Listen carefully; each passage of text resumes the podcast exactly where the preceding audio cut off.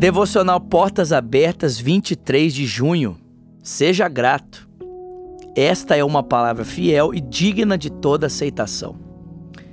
Que Cristo Jesus veio ao mundo para salvar os pecadores dos quais eu sou o principal. 1 Timóteo capítulo 1, versículo 15.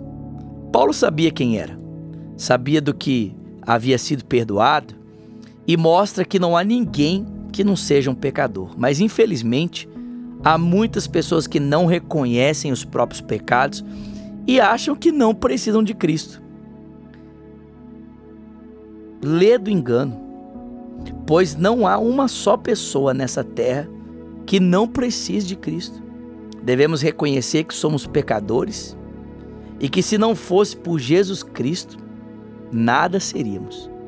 Sejamos gratos a Deus por ter enviado Jesus para nos salvar e nos purificar de todo o pecado. Gente, se existe algo que deve despertar gratidão em nós, é exatamente a consciência do que Jesus Cristo fez por mim e por você. O interessante é que em Romanos capítulo 1, Paulo vai dizer que ele se sente devedor, né? Romanos 1, se eu não me engano ali, versículo 14, Paulo diz: "Olha, porque eu sou devedor". Mas Paulo não se sentia devendo a Deus.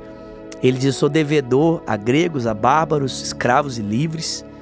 Eu devo pregar o evangelho que eu recebi gratuitamente". Ou seja, Paulo não caminhava como alguém que se sentia devendo a Deus, como se Deus estivesse cobrando de Paulo: olha o que eu fiz por vocês, tem que fazer alguma coisa. Não.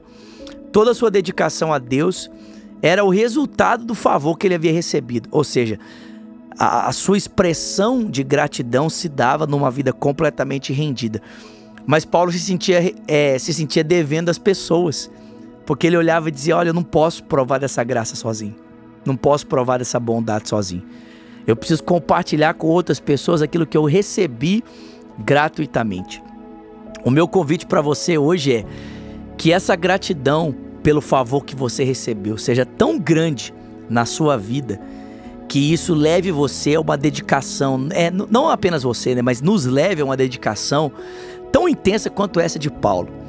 E que ao nos dedicarmos a Deus, nós possamos fazê-lo não como alguém que se sente cobrado, por Deus, né? Como se Deus estivesse nos cobrando, né? O favor que Ele nos deu, mas como alguém que se sente devendo aos outros que ainda não experimentaram da mesma graça que nós experimentamos.